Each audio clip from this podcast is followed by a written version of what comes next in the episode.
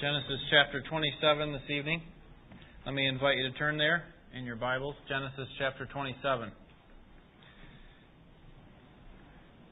During the fall of each year of my high school uh, career, I guess you could say, uh, everyone in the school would get ramped up for homecoming.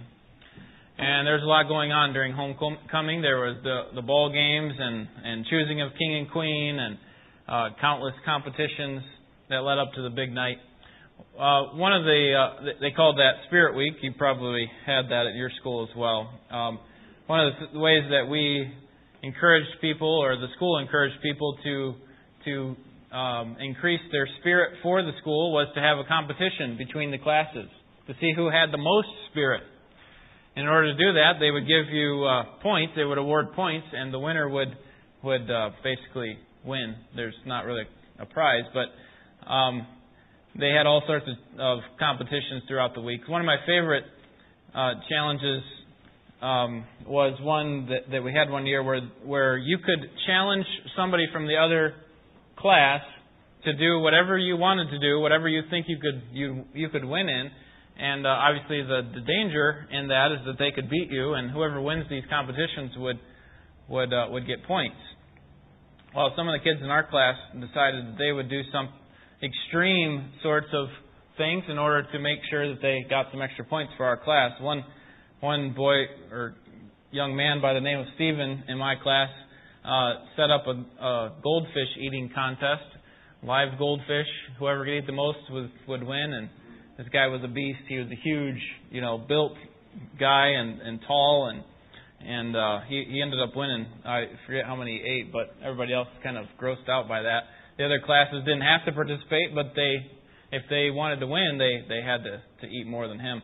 Another girl in my class, uh, Kristen, um, challenged the other class to a horseradish eating contest, where one scoop at a time they would they would eat the horse. It was very interesting to watch, and I think she ended up winning that one as well. So people will do kind of the strangest things and put themselves through personal torture in order to get the ultimate prize. Kind of a silly example uh, from high school, but but people will do some crazy things in order to get what they want, including ungodly things, like we'll see here tonight in chapter 27 of Genesis. I think each character in this story is seeking what is uh, in their minds of value. And in order to get that thing that is of value, we'll see that that's the blessing, this inheritance. They they determine to do some things that are against God. Rebecca and Jacob specifically, but even Isaac is at fault, we'll see. And what, up, what is up for grabs here in this story is, is highly desired by every single character. Isaac values it. He wants to make sure that it's passed on to the right person. Rebecca values it. She wants to make sure that it's passed on to the right person. Jacob values it. He, he deceives in order to get it. And Esau values it because when he finds out that he doesn't get it, he is outraged. And the rest of his life would, well, not the rest, but much of the rest of his life would be spent in uh, rage against his brother. And uh, so we'll see this deceiving plan here that takes place in chapter 27. And what we'll see uh, as we go through is that believers who are seeking to please God must have more than a worthy goal. Okay, so it's good to have a good goal. What they were seeking to get, the inherited blessing of God, that's a good thing. But we must have more than a worthy goal. We must go about it God's way.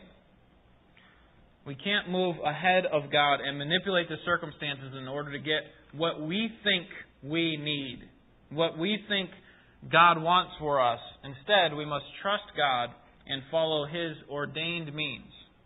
So instead of um, reading the entire chapter, it's somewhat long. Uh, we're actually not going to, to um, study the entire chapter. We're going through verse 40, but I'm going to just take it verse uh, section by section, I should say. All right, so let's begin with verses 1 through 4. And here we'll see the blindness of Isaac. The blindness of Isaac. Verse 1 reads Now it came about when Isaac was old and his eyes were too dim to see that he called his older son Esau and said to him, My son. And he said to him, Here I am. And Isaac said, Behold, now I am old, and I do not know the day of my death. Now then, please take your gear, your quiver, and your bow, and go to the field and hunt game for me, and prepare a savory dish for me, such as I love, and bring it to me, that I may eat, so that, I may, that my soul may bless you before I die. The blindness of Isaac. Now, the text is clearly talking about physical blindness, but I think there's more to it than that. As we study the text, what we'll see is that Isaac is blinded more than just in his eyes. That he is blinded to Jacob's deception. He's not able to see that in a sense. But he's also blinded to God's choice. Who was it that God said would get the blessing?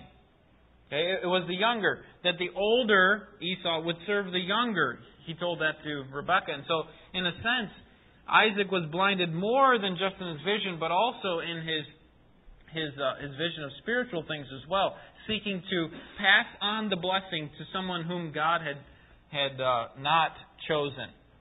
Verse 1 shows us that Isaac had grown old, um, and uh, he was not sure when he was going to die.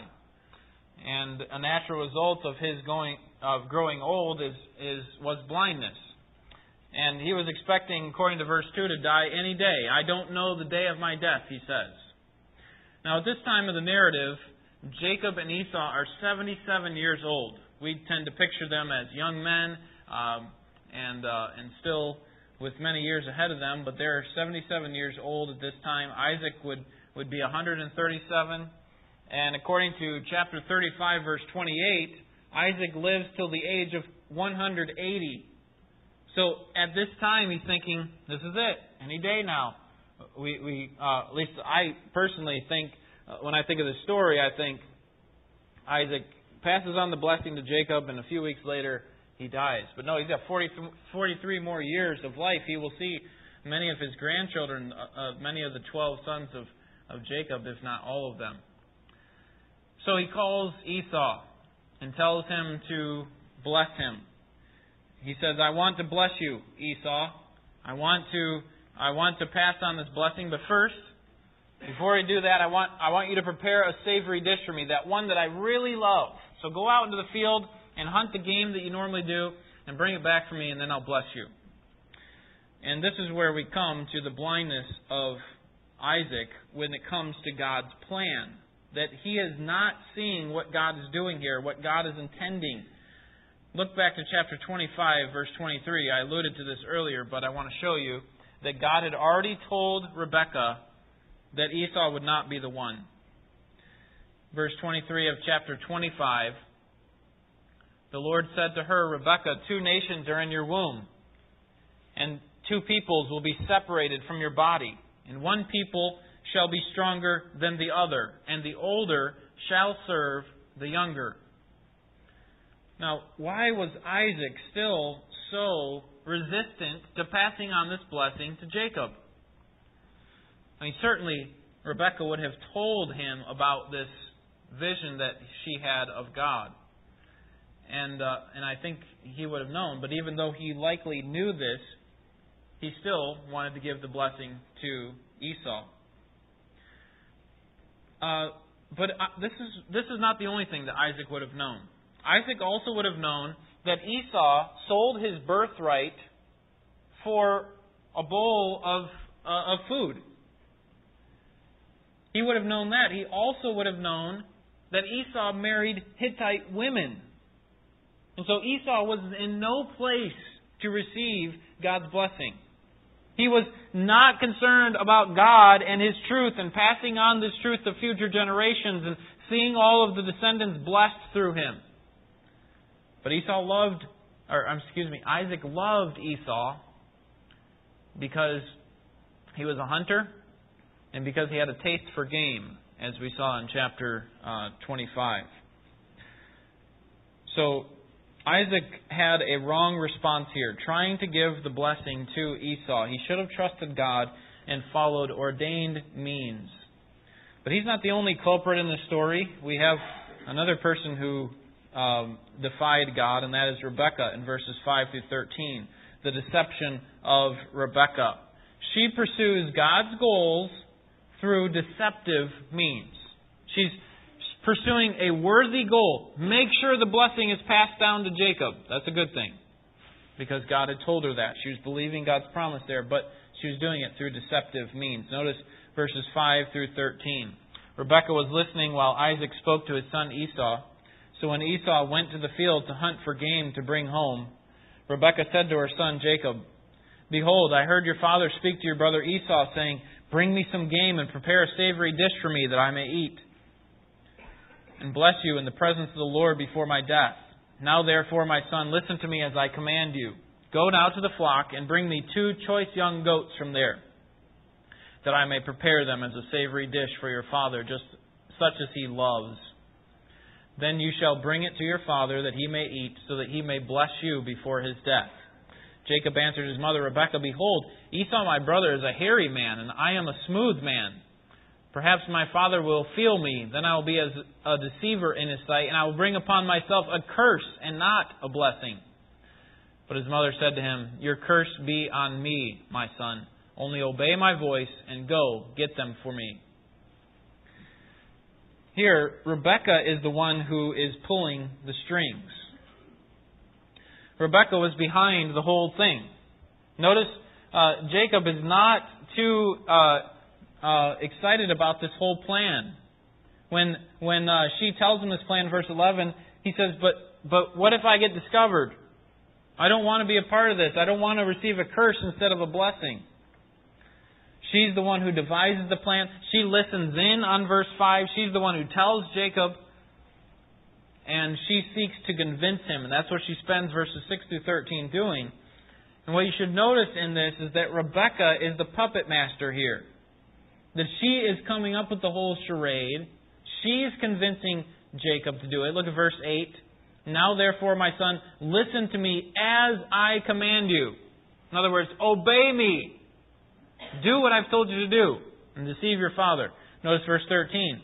After he gives his uh, his uh, his problem with the whole thing, she says, "Your curse be on me, my son. Only obey my voice and go get them." Two times she says, "Obey me. Listen to my command." She seeks to calm his fears and answer his objections. He says, "Well, what about the hair the hair on my brother? I don't want to get caught." And she says, "Don't worry. I got it all under control."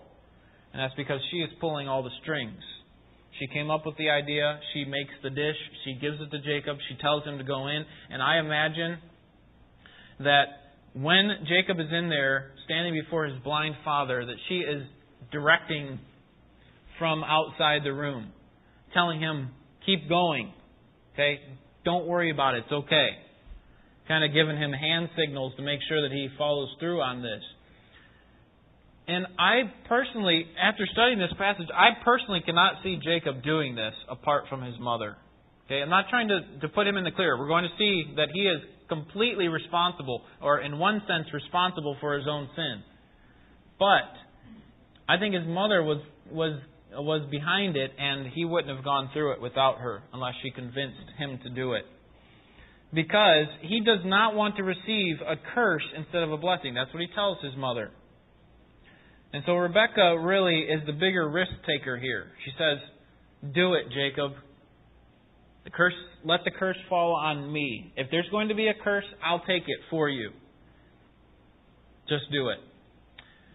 And so Rebecca, instead of following God, instead of trusting God and the ordained means that he had he had for passing on the blessing to Jacob, she goes on ahead of God where God didn't want her to go in order to get this blessing for him.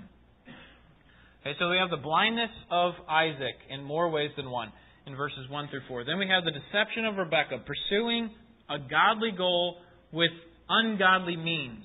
Deception, verses 5 through 13. And now we see in verses 14 to 29 the deception of Jacob. That God shows Jacob favor in spite of, not because of, his manipulation. God shows favor to Jacob in spite of his manipulation of his father, of the circumstances. Verse 14, we'll read through verse 29. So he went and got them, that is, the two young choice goats, and brought them to his mother, and his mother made savory food such as his father loved. And then Rebekah took the best garments of Esau, her elder son, which were with her, in the house and put them on Jacob, her younger son. And she put the skins of the young goats on his hands and on the smooth part of his neck. And she also gave the savory food and the bread which she made to her son Jacob. And then he came to his father and said, My father. And he said, Here I am. Who are you, my son? And Jacob said to his father, I am Esau, your firstborn. I have done as you told me. Get up. Please sit and eat, eat of my game, that you may bless me. Isaac said to his son, How is it that you have you, you have it so quickly, my son? And he said, Because the Lord your God caused it to happen to me. And then Isaac said to Jacob, Please come close, that I may feel you, my son, whether you are really my son Esau or not. So Jacob came close to Isaac his father, and he felt him and said, The voice is the voice of Jacob, but the hands are the hands of Esau. He did not recognize him because his hands were hairy like his brother Esau's hands. So he blessed him, and he said, Are you really my son Esau? And he said, I am. And so he said, Bring it to me, and I will eat of my son's game, that I may bless you. And he brought it to him, and he ate. He and he also brought him wine and drank. And then his father Isaac said to him, Please come close and kiss me, my son. So he came close and kissed him. And when he smelled the smell of his garments, he blessed him and said, See, the smell of my son is like the smell of a field which the Lord has blessed. Now, may God give you of the dew of heaven and of the fatness of the earth and an abundance of grain and new wine. May peoples serve you and nations bow down to you. Be master of your brothers, and may your mother's sons bow down to you. Cursed be those who curse you, and blessed be those who bless you. The deception of Jacob. In verses uh, 14 to 17, Jacob colludes with Rebekah. Remember, he didn't want to follow through on it. Uh, notice in verses 11 and 12 what Jacob does not say. He does not say, when he answers his mother, I cannot do this because this would be a sin against my father and against my God. He doesn't say that. He said, I cannot do this because I don't want to get caught. I don't want to receive further condemnation. He still wants the blessing, and and yet he he doesn't want to get caught. He does he's not really willing to deceive at first until she convinces him that it will be okay. And Jacob, like Rebekah and Isaac should have they should have trusted God and they should have followed his ordained means. So Jacob deceives his father in verses 18 through 27. And in these verses, what you should notice is that there are uh, these sensory tests. Notice Isaac's suspicions, his suspicion of Jacob throughout the whole thing, and notice Jacob's lies. Okay, notice his first lie in verse 18 when his, his uh, father says, um, Here I am, who are you, my son? In verse 19, Jacob said to his father, I am Esau, your firstborn. I have done as you told me. Get up, please sit and eat of my game that you may bless me. His first lie is, I am Esau. And the first uh, test that Isaac is given is a sound test. I call them sensory tests, but because what you're going to see is there's, there's all these different uh, tests that have to do with with uh, the senses. First, the sound test. He says, "I am Esau," and um, and, what we're going to find is that Isaac doesn't believe him. He says uh, that voice is not the voice of Esau. It sounds like the voice of Jacob. And uh, there's also some, some suspicion going on with Isaac with regard to just the common sense of it all. He had just sent out Esau to, to go and hunt the game. That's going to take some time, let alone prepare it. And now he's already back with these with this meal prepared. And so he says, verse 20, Isaac said to his son, How is it that you have it so quickly? And so here's Jacob lies again. He said, Because God caused it to happen to me. He caused me to hunt this wild game and be able to, when really he just took some, a couple of goats from their own flock. And then there's the feel test, the touch test, we could say, in verse 21. Then Isaac said to Jacob, Please come close, that I may feel you, my son, whether you're really my son Esau or not. It sounds, Isaac will later say, it sounds like Jacob. And it doesn't make sense that he's back so soon, but let me feel your skin. Because I know the difference between my, new, my two sons when I feel their skin, because the text says that Esau was hairy and, and uh, Jacob was smooth. Jacob um, fails the voice test, verse 22. You don't sound like Esau, but he passes the feel test. Notice verse 22 at the end, it says, The voice is the voice of Jacob, but the hands are the hands of Esau. So he passes that touch or that feel test. He did not recognize him because his hands were hairy, verse 23, like his brother Esau's hands. So he blessed him and said, Are you really my son Esau? And here's the third lie. And he said, I am. And uh, it's interesting to note that once, once Isaac says, You don't sound like Esau, you sound like Jacob. The only word that Jacob ever says after that is one word in the Hebrew language. And that's found in verse 24 at the end. I am. It's translated in English into two words, I am, but it's the one word in the Hebrew language, Yahweh. Okay, not that he's saying I am God, but he's simply uh, I am. And so what what that should show to us is that Jacob recognized that he was he was under suspicion by his father. And his father was on the brink of finding him out, and so he wanted to keep his voice, his words to a minimum, so his father did not get clued in. So we have the sound test. Obviously, can't have the sight test since he is blind. Uh, they have the sound test. He fails that. He passes the field test. And then there's the taste test in verse 25. So he said, Bring it to me, and I will eat of my son's game, that I may bless you. And he brought it to him, and he ate, and he also brought him wine, and he drank. Apparently, it tasted like food that Esau would have made. And so he passes the taste test as well. And then finally, there's the smell test in verses 26 and 27. Then his father Isaac said to him, Please come close and kiss me, uh, my son. So he came close and kissed him. And when he smelled the smell of his garments, he blessed him and said, See, the smell of my son is like the smell of a field which the Lord has blessed. Remember what kind of clothing that his mother put on him. Not only did he have the sheepskin on his hands so that he would feel like, like Esau, but also he had the clothing of Esau that, that apparently were kept with her. Maybe it was some family uh, clothing that he could only use on certain occasions, but whatever the case, it smelled like the field and not like what Jacob would smell like. Jacob was, remember, sticking around the tents most of the time, not going out hunting.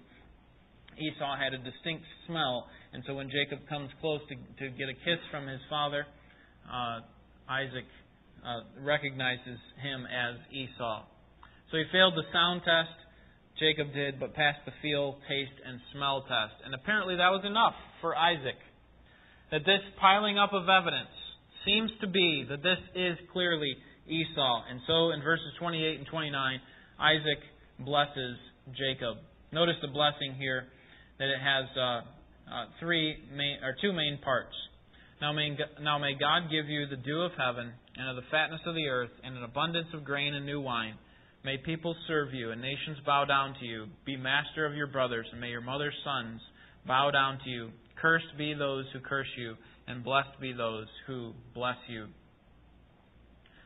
Keep in mind that Jacob had already purchased the birthright from his brother. Esau sold the birthright to him for some food. The birthright, as I mentioned, we were looking there, involved the material portion of the inheritance that was passed down, and it was a double portion.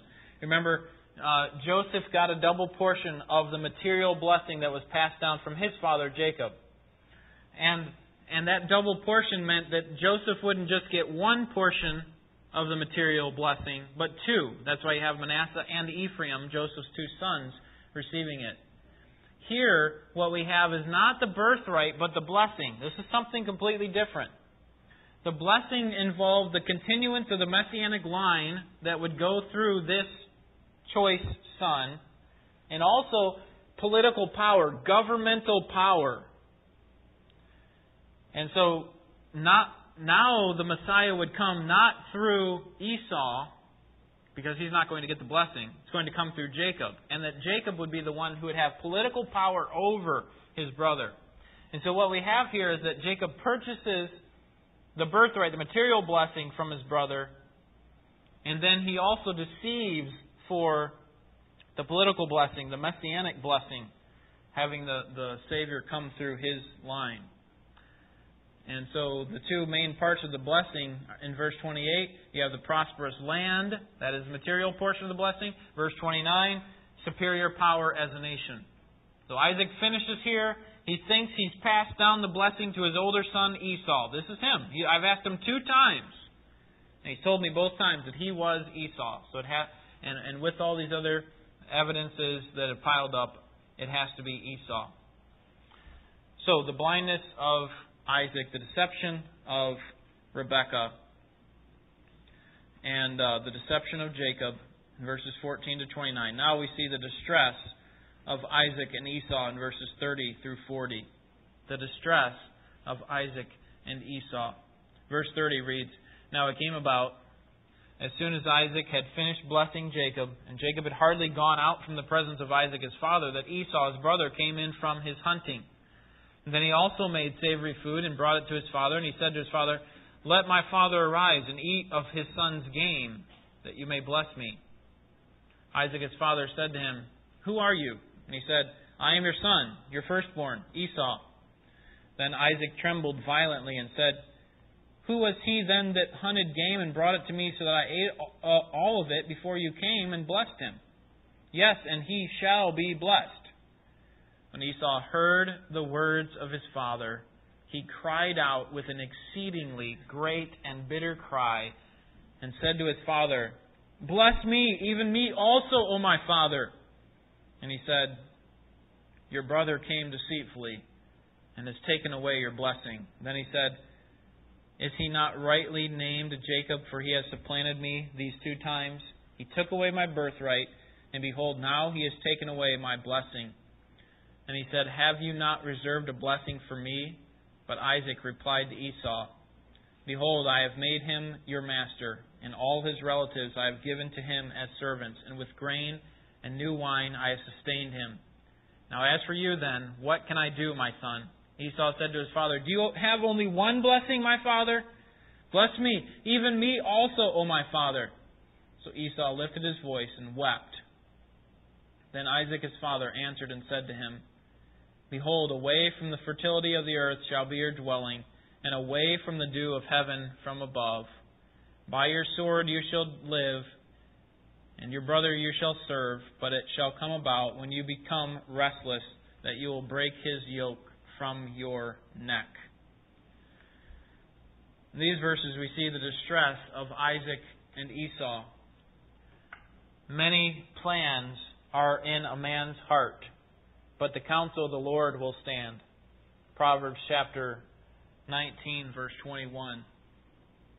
Esau had some plans for his own life, this receiving this blessing. Isaac had some plans for his son's life.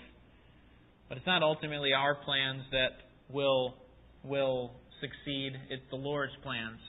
He will accomplish his purposes. He had told Rebekah that the blessing would go to Jacob, that he would be the choice son, that that the older son would serve him. And so God's plans stand here. In verses 30 through 38, Esau begs for a blessing. He comes back with the meal. Notice how close he was to catching Jacob, to see Jacob in his silly disguise. Look at verse 30. Now it came about as soon as Isaac had finished blessing Jacob, and Jacob had hardly gone out from the presence of Isaac his father, that's when Esau came in.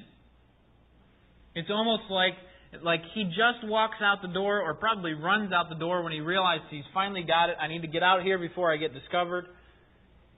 Esau walks in. And he's shocked to find out that the blessing has already been passed on to his younger, deceiving brother. Notice Isaac's response in verse 33. Then Isaac trembled violently. Isaac was visibly shaken with rage, frustration, anger because his son had deceived him. He was so irate that his son would do this to him. Now, Esau Esau doesn't seem to do anything wrong in this text. When we look through this text, we see Isaac should not have wanted to pass the blessing on to his son Esau. Rebekah and Jacob both deceive in order to get what they want.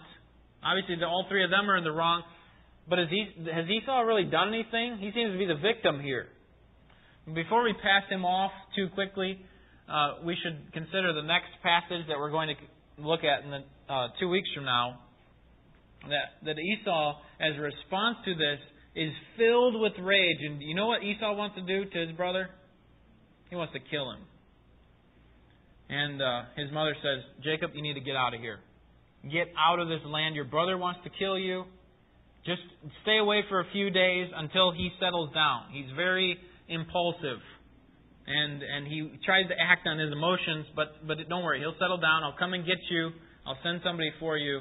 Turns out that Jacob stays there for uh, several decades, um, and uh, and his mother never comes to get him. So apparently Esau bore this grudge for a long time. So Esau says two times, But Father, can't you bless me? You only have one blessing? Please bless me. Give me something. Notice what his father says in verses 39 and 40. Behold, away from the fertility of the earth shall be your dwelling, and away from the dew of heaven from above. Okay, so what was Jacob's blessing in verse 28? You will be a part of the fertility of the earth. You will be enjoying the dew from heaven. What about Esau? You're outside of that. So here's your blessing, Esau. It's not what Jacob gets, it's the opposite. And then in verse 40, by your sword you shall live, and your brother you shall serve. The blessing to Jacob was, your, your, your other brothers will serve you. For Esau, you will serve your brother. So he basically gets the opposite of what Jacob receives. It's not really a blessing at all that Esau gives. He basically just restates what he gave to Jacob, but now applies it to Esau. That he would be subservient to Jacob, and his people would be subservient to Jacob's people.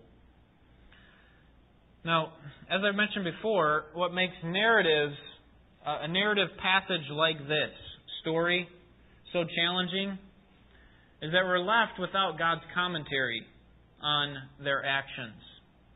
The text does not conclude with, the words, And Rebekah and Jacob did what was evil in the sight of the Lord. It doesn't say that. It says that Jacob received the blessing, and Jacob uh, received that because of the certain actions that he, he carried out. So, are we left to conclude that since Jacob and, and Rebekah pursued a worthwhile goal, God's blessing, then we ought to commend them and not charge them as guilty. In other words, does the end justify the means? We have to make that choice when we come to a passage like this because the text doesn't tell us. That's the way narratives work. And that's the way life often works as well. It's left without commentary from God. Obviously, they are not to be held innocent here. Rather, we have to evaluate their actions on the basis of the larger context of Scripture. What does the rest of Scripture say about deception, about lying? Is it ever right? And so we base our understanding, our reasoning of, of what they have done on what God has said in the rest of Scripture. And what we find, as I mentioned uh, on a couple of occasions, is that all four of the characters are at fault. Isaac should not want to wanted to have passed the blessing on to his older son, who was a reprobate. He, he had no desire to follow God. Jacob and Rebekah deceived, and Esau would later hold a grudge and try to, and want to kill at least his brother. But we may argue, you know, everything turned out okay. God accomplished His purpose. Nobody thwarted God's plan. Jacob and Rebekah accomplished their purposes. It all turned out okay in the end, so it really doesn't matter. But if we look at the rest of the story, it really didn't turn out okay. Jacob would not be okay. Yes, he received the blessing, but he also reaped what he sowed. much of the rest of Jacob's life is spent with him being a victim of deception. What is the very next event that takes place? In chapter 29, Jacob goes to his uncle Laban to get this daughter that he wants to marry. And what happens? Jacob's not the deceiver this time, but the deceived. His children would be full of conflict. They killed Shechem and his family because he raped their sister. Then Judah's sin with Tamar, we read about in chapter 38.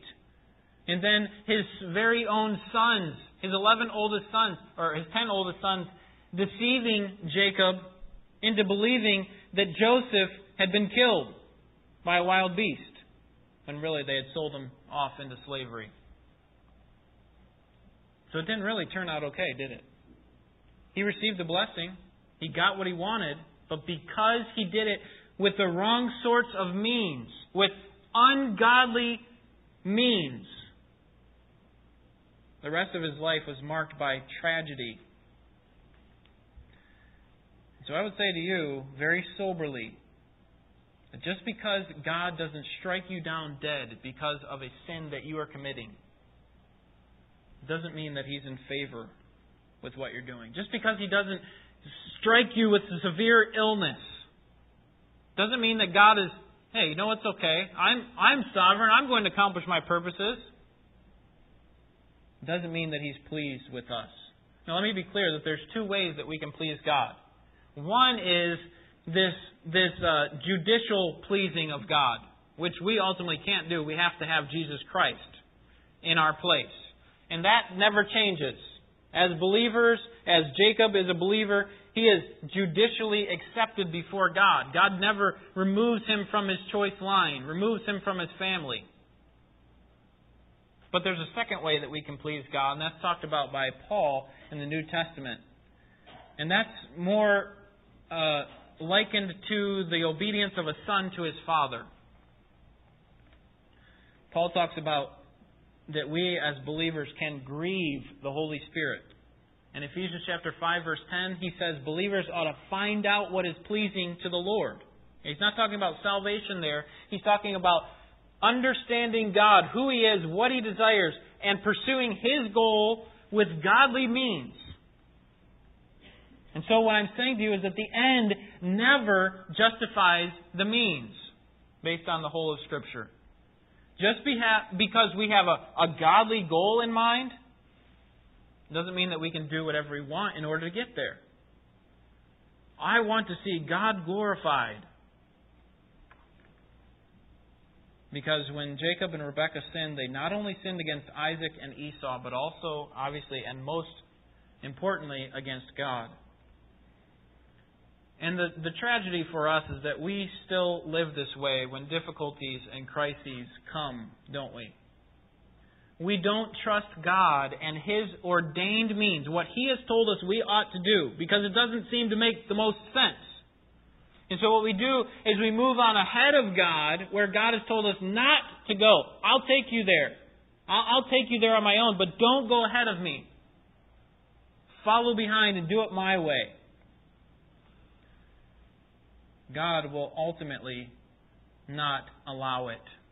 We are not God. The end does not justify the means when it comes to your finances. You may have godly goals in mind for your finances. You know, since I would be better off with my money than the government, it's okay for me to, and we can use different words for how we deal with our taxes, but cheat, evade, after all, the government's going to use it for ungodly purposes, so it would be better off in my hands because I'm going to use it for godly purposes. What I'm telling you is that you're acting, I am acting like Jacob and Rebekah when we do that. We're saying the end justifies the means. We're, we're seeking a godly goal so we can get there any way we want. But the end never justifies the means when it comes to evangelism. We want to see God's people saved. So it's okay that we go about getting people saved in whatever way we can. We get people to hear the gospel. We pay them to hear the gospel. We can even lie to them about what God's going to offer. There's lots of TV preachers that do that. Oh, God's not concerned about your sin. Just come to Him this way. What we've done is we've pursued a godly goal. We want to see God glorified, people saved, but we've done it in the wrong way. The end never justifies the means. It doesn't justify the means when it comes to living with our spouse or a family member. When it comes to a spouse, you know, I want my wife to submit to me, so I'll force her to submit. Even if it means some sort of abuse. Obviously, that's a wrong that's a wrong way of going about it. Good motive. We want to see God pleased in her life and following, submitting, but we go about it in the wrong way. We demean her or some other means of abuse. The end never justifies the means when it comes to business practices or any area of life. We have a worthwhile goal in mind, so we can do whatever we want in order to get to that worthwhile goal, and God will be pleased in it. And so, what I'm saying to you is that we must pursue God honoring goals, yes, like Jacob and Rebekah, but we must do it in God honoring ways, means. Listen to Griffith Thomas. He says, Righteousness can never be laid aside, even though our object is yet more righteousness.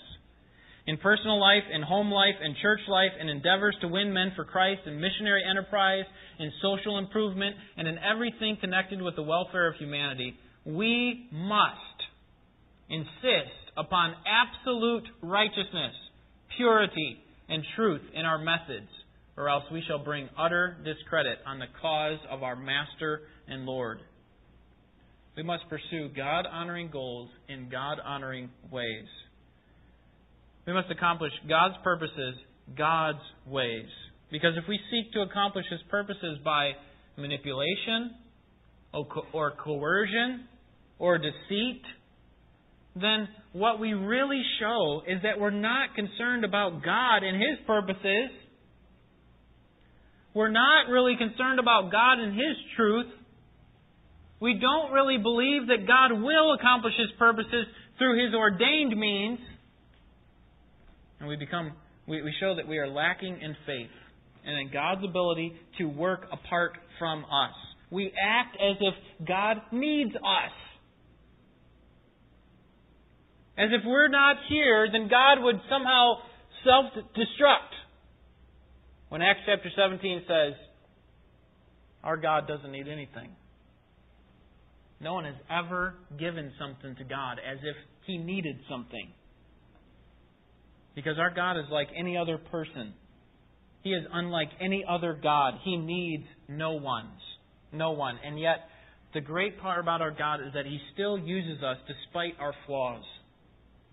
He uses the actions of people to accomplish His purposes, whether they are good actions or bad action or mixed actions like we have here. God still uses them. You think back to chapter 9 with Noah's drunkenness. You think back to chapter 20 and chapter 26 with, with uh, uh, excuse me, chapter 12 and chapter 20 with Abraham's lie about his wife. And chapter 26 with Isaac. God still accomplishes his purposes despite our frailty, despite our sin. So God will accomplish what he has set out to do. He will, set, he will accomplish it with or without our conniving ways. And uh, so in this passage, we see this reprehensible deception on the part of Jacob and Rebekah. But we can, what we cannot miss here is the glory of God in this passage. That God has an unswerving determination to keep His word, despite the frail unbelief of His people, despite the short sightedness and the unfaithfulness and them moving on ahead of God. Despite all that, what was God's word to Rebekah? Jacob will be the leader over Esau, and that's what happens. That despite all of uh, Rebekah's foolishness and Isaac's lack of faith and Jacob's deception and Esau's indifference and his later rage, God still accomplishes his, accomplishes his purposes. Turn with me to 2 Timothy chapter 2. We'll conclude here. 2 Timothy chapter 2.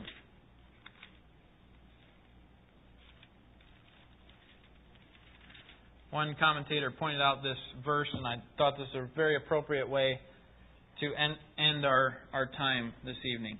2 Timothy 2, verses 11 through 13. Paul writes, For if we died with him, we will also live with him. If we endure, we also will reign with him. If we deny him, he also will deny us. If we are faithless, he remains faithful, for he cannot deny himself. Okay, notice the first two lines. You have promises of hope. If we died with him, we will live with him. There's hope. Here's another message of hope. If we endure, we also will reign with him. Now, a warning, the third line, verse 12. If we deny him, he also will deny us. Now, here's what we expect in verse 4. Uh, in verse 13, the fourth line. We would expect if we are faithless, he, God, will be unfaithful. But what do we read there? If we are faithful, faithless, he remains faithful. God is always faithful, even to his own unbelieving, uh, excuse me, unfaithful children. What is it that you're willing to do in order to accomplish God's purposes? Are you willing to deceive? Are you willing to, to move on ahead of God where He doesn't want you to go? Are you willing to treat His word with contempt to set it aside? I don't need that. I'm going to get it my way. God, I want what is best for me. I want to see you glorified, yes, but I'm not really willing to follow the rules that you've set out for me. I'll accomplish it how I think is best. And really, what we're saying there is, I'll be God here. I'll accomplish the purposes in the world through my actions. Let me leave you with a quotation from Don Carson. He said, he says, Providence is mysterious. It must never be used to justify wrong actions or to mitigate sin, to do away with sin. Isaac and his family are more than a little sleazy, deceitful, vile, and corrupt. Yet, God sovereignly rules behind the scenes, bringing glory out of gore and honor out of shame. And that last line, I think, is a great statement of summary of what we've seen so far in Genesis. God sovereignly rules behind the scenes, bringing glory out of gore and honor out of shame. And praise God that He still gets glory out of the things that we mess up. And He's still willing to be faithful to us, even when we are faithless. What a great God we serve. Let's pray.